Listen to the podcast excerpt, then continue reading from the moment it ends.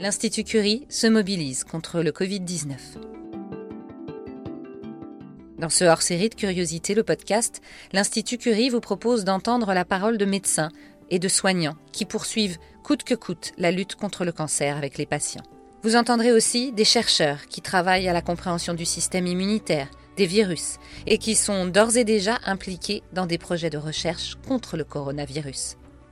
Cinq minutes d'information, d'explication, de recommandations, de partage pour mieux comprendre et se battre contre l'épidémie.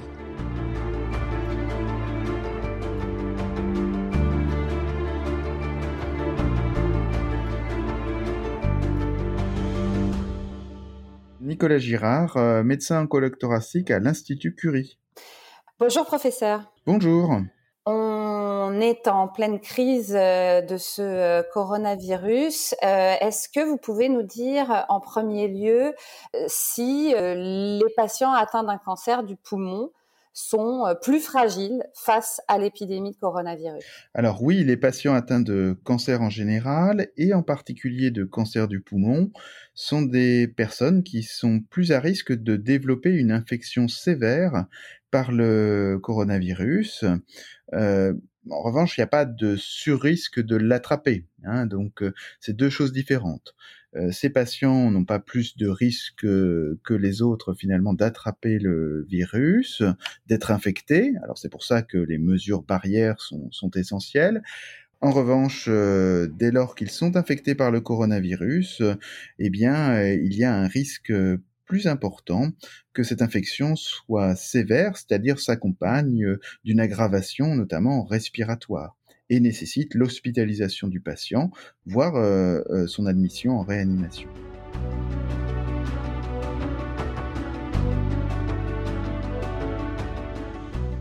Est-ce que vous faites euh, passer des tests pour le Covid-19 Comme dans la plupart des établissements hospitaliers, les patients, au moment de rentrer dans l'hôpital, ont un dépistage de leurs symptômes, une prise de température pour euh, évaluer s'ils présentent des signes d'infection par le coronavirus. Pour les patients qui sont en chimiothérapie, on a développé euh, un appel euh, téléphonique la veille afin justement d'évaluer ces éléments et d'éviter à un patient infecté de se déplacer pour finalement repartir chez lui après avoir été vu à la porte de, l'hôpital. Pour les patients euh, qui doivent être opérés, alors on est dans une situation un peu plus complexe, puisque pendant les trois dernières semaines, hein, les blocs opératoires pour la chirurgie des cancers du poumon ont été euh, arrêtés.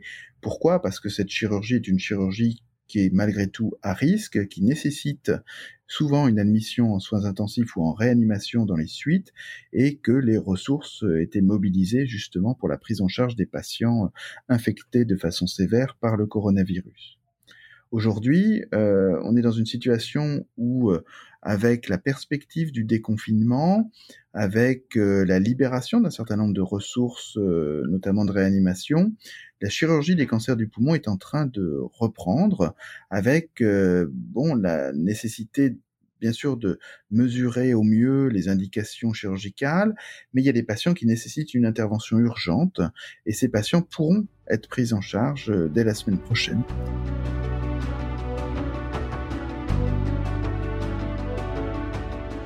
Est-ce que euh, le diagnostic de l'épidémie de Covid-19 est complexifié pour, euh, pour les patients justement atteints d'un cancer du poumon? Alors évidemment, parce que les symptômes que l'on va rechercher euh, face à une personne que l'on suspecte d'être infectée par le coronavirus, ça va être la fièvre, certes, mais ça va être aussi l'essoufflement, la toux, les signes respiratoires.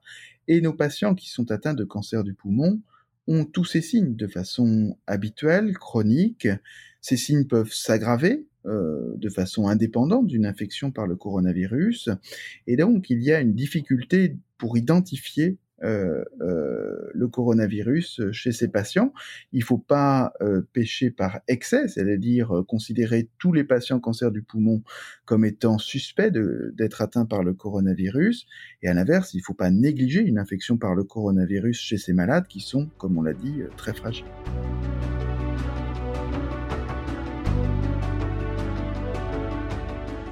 Comment est assurée euh, la continuité des soins euh, au sein de, votre service, hein, c'est-à-dire le, service de pneumologie de l'Institut Curie? Alors à l'Institut Curie, nous avons euh, choisi de poursuivre, bien entendu, la prise en charge des patients atteints de, de cancer du poumon, donc essentiellement des cancers du poumon avancés ou métastatiques traités par chimiothérapie, mais aussi par les thérapies innovantes comme l'immunothérapie ou les traitements ciblés. Euh, nous avons réussi à maintenir finalement cette activité de prise en charge de nos patients en cours de traitement. Il a fallu adapter un certain nombre de protocoles, peut-être espacer euh, certaines injections.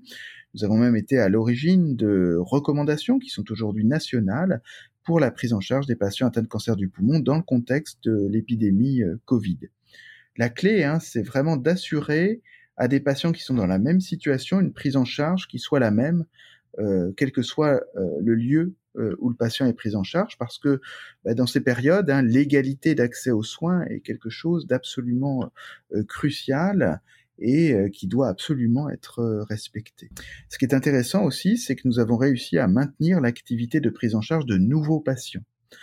On peut se dire effectivement dans ce contexte très particulier du confinement, euh, les patients qui ont des signes qui peuvent conduire à un diagnostic de cancer du poumon euh, n'ont pas été prises en charge euh, avec une radio, un scanner, euh, des biopsies.